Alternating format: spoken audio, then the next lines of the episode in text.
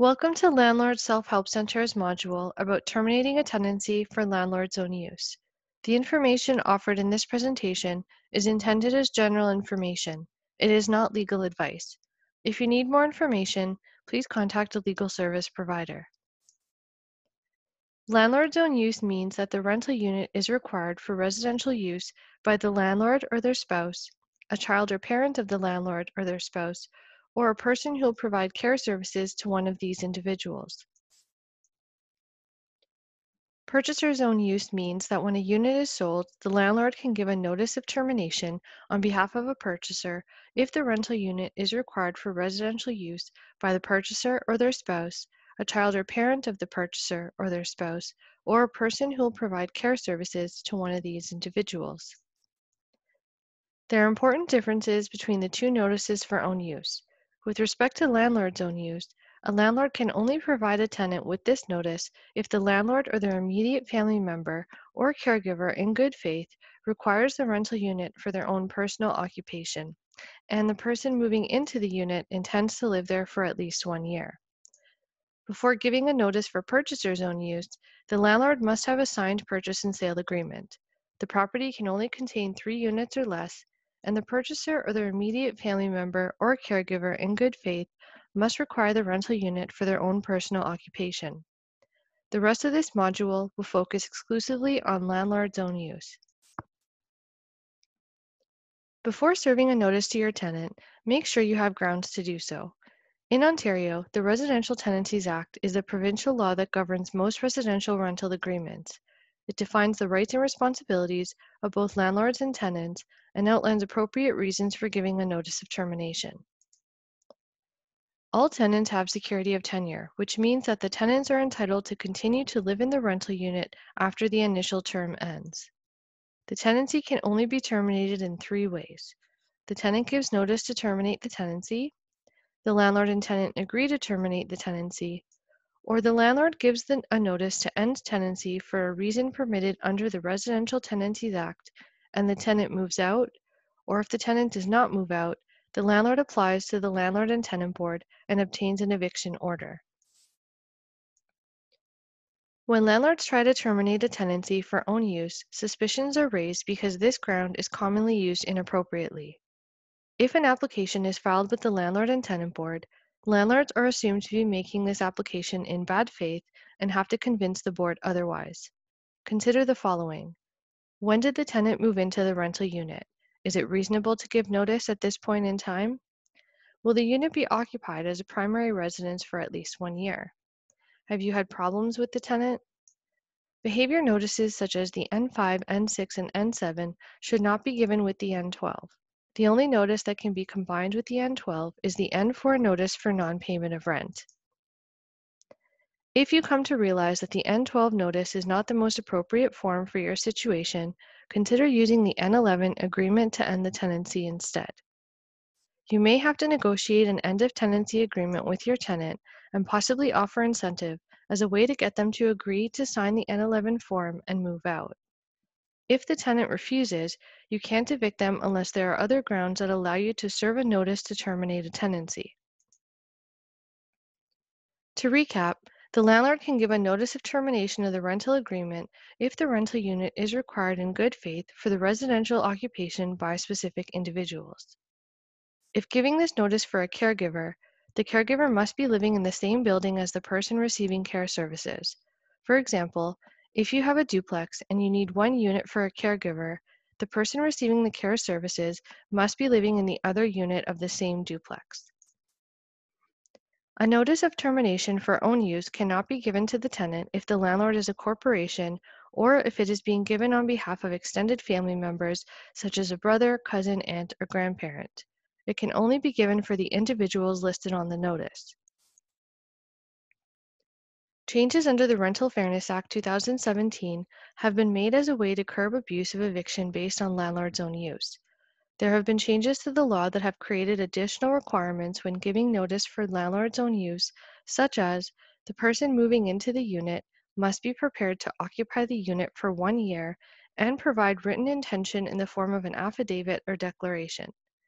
The landlord must also compensate the tenant with one month's rent prior to the termination date on the notice or offer another rental unit, which must be another unit owned by the same landlord. This notice can only be used for landlords who are individuals and not corporations. If a landlord acts in bad faith, such as re-renting or advertising the unit for sale within one year, the onus will be on the landlord to disprove the bad faith assumption. When serving notice to end tenancy for landlord's own use, it is important that there be good faith. Good faith is having a genuine intention to occupy the rental unit for residential purposes for at least one year. Once Bill 184, Protecting Tenants and Strengthening Community Housing Act is proclaimed, landlords will also be required to notify the Landlord and Tenant Board of any N12 or N13 notices they have given for the same or different rental unit. Noncompliance means the landlord and tenant board can refuse the application. This notice should not be served to a tenant because there has been a breakdown in the relationship or because the rent is too low. If this happens, a tenant can file a T5 application against a former landlord for bad faith within 12 months of the date they moved out. Form N12 is a notice to end the tenancy that can be given to the tenant if the rental unit is required for residential use by someone such as a landlord, purchaser, or caregiver. Make sure to use the most up-to-date forms which can be found on the Landlord and Tenant Board website and take into consideration the length of time it will take to evict the tenant. If your tenancy is on a month-to-month basis, Form N12 can be given at any time but the termination date must match with the end of a rent period. Be careful of the rent due date as this will affect the termination date. For example, if rent is due on the 15th of the month and you give this notice to the tenant on March 15th, the termination date on the form should be May 14th.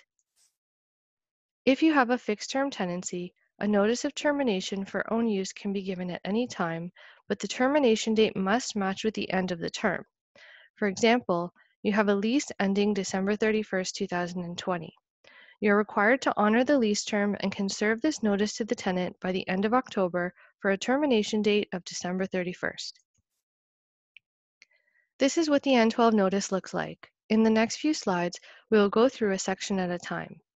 The Landlord and Tenant Board website has links to instructions for many of their notices and applications, so make sure to read through them and use them to help fill out the forms.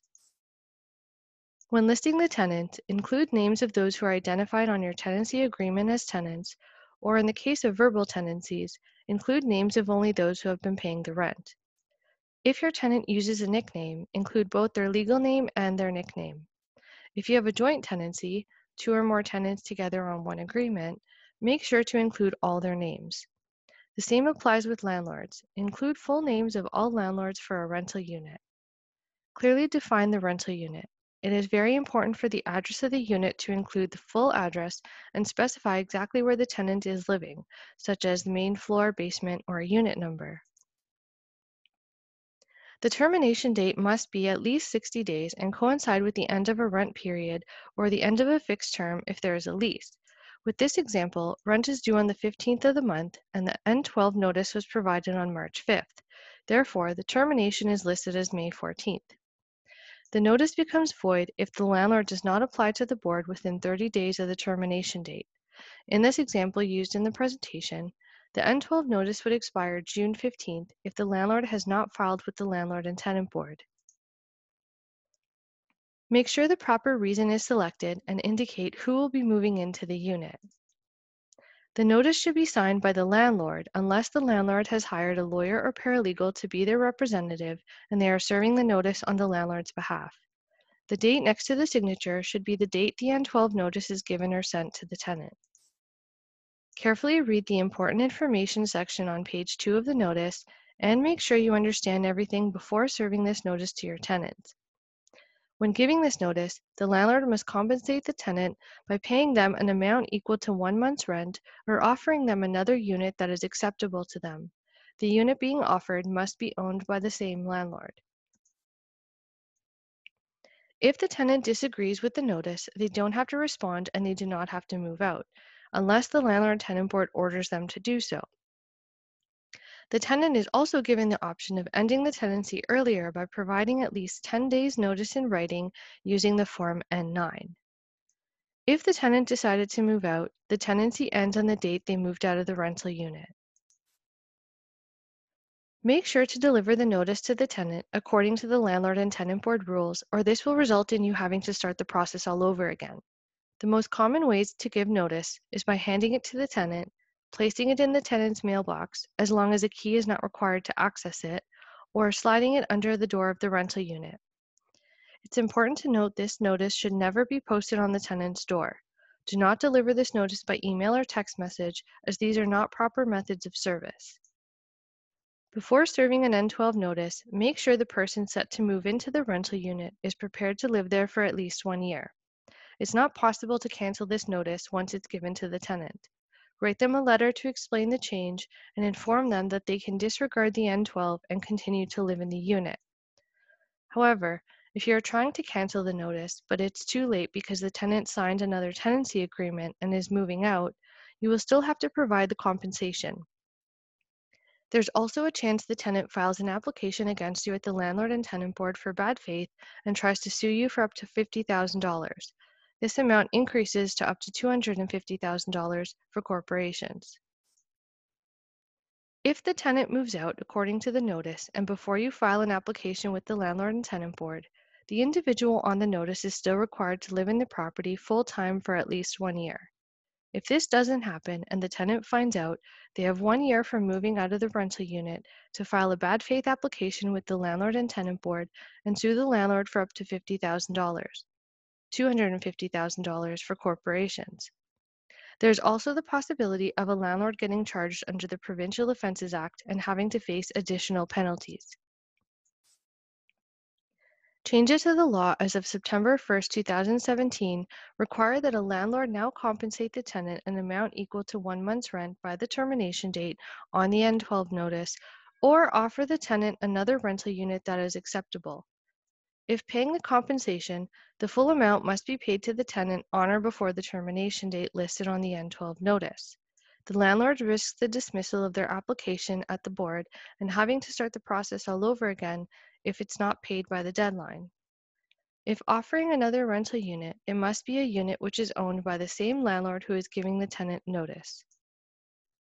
It's very important that you do your research to make sure this process is appropriate for your situation. If you serve your tenant with an incorrect notice, it can cause other problems for you down the road. Use resources found on the Landlord and Tenant Board and Landlord Self-Help Center's websites to help guide you through the proper process. Thank you for watching this module about the N12 notice to end your tenancy for landlord's own use. The information offered in this presentation is intended as general information. It is not legal advice. If you have a specific issue or situation, please contact a legal service provider.